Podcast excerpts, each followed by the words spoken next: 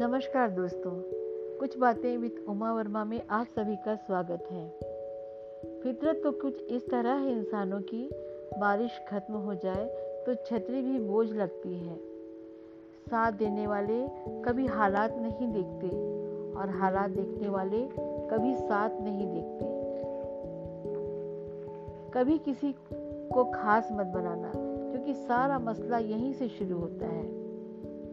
अक्सर वही बातें हमें रुलाती हैं, जिन बातों के लिए हम कहते हैं, कोई बात नहीं।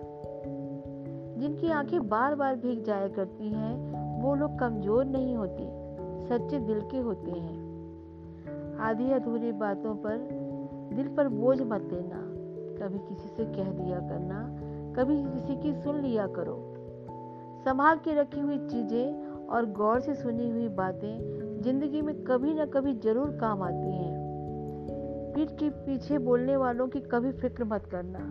परछाई जितनी भी लंबी हो, वो कभी शरीर से जीत नहीं सकती। साहस का अर्थ यह नहीं होता कि आप डरते नहीं हो। साहस का अर्थ होता है कि डर की वजह से आप रुकते नहीं हो। ताकत आवाज़ में नहीं, अपने विचारों में रखो, क्योंकि फ़सल बारिश से होती है, बाढ़ से नहीं। हर एक से सुनो, हर एक से सीखो। क्योंकि हर एक सब कुछ नहीं जानता, लेकिन हर एक कुछ न कुछ ज़रूर जानता है। रिश्ते हमारी सबसे बड़ी ताकत होती हैं, लेकिन हम उन्हें कमज़ोरी बना लेते हैं।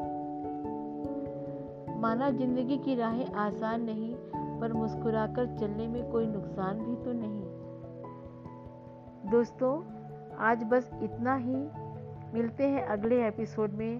तब तक के लिए हँसते रहिए मुस्कुराते रहिए स्वस्थ रहिए।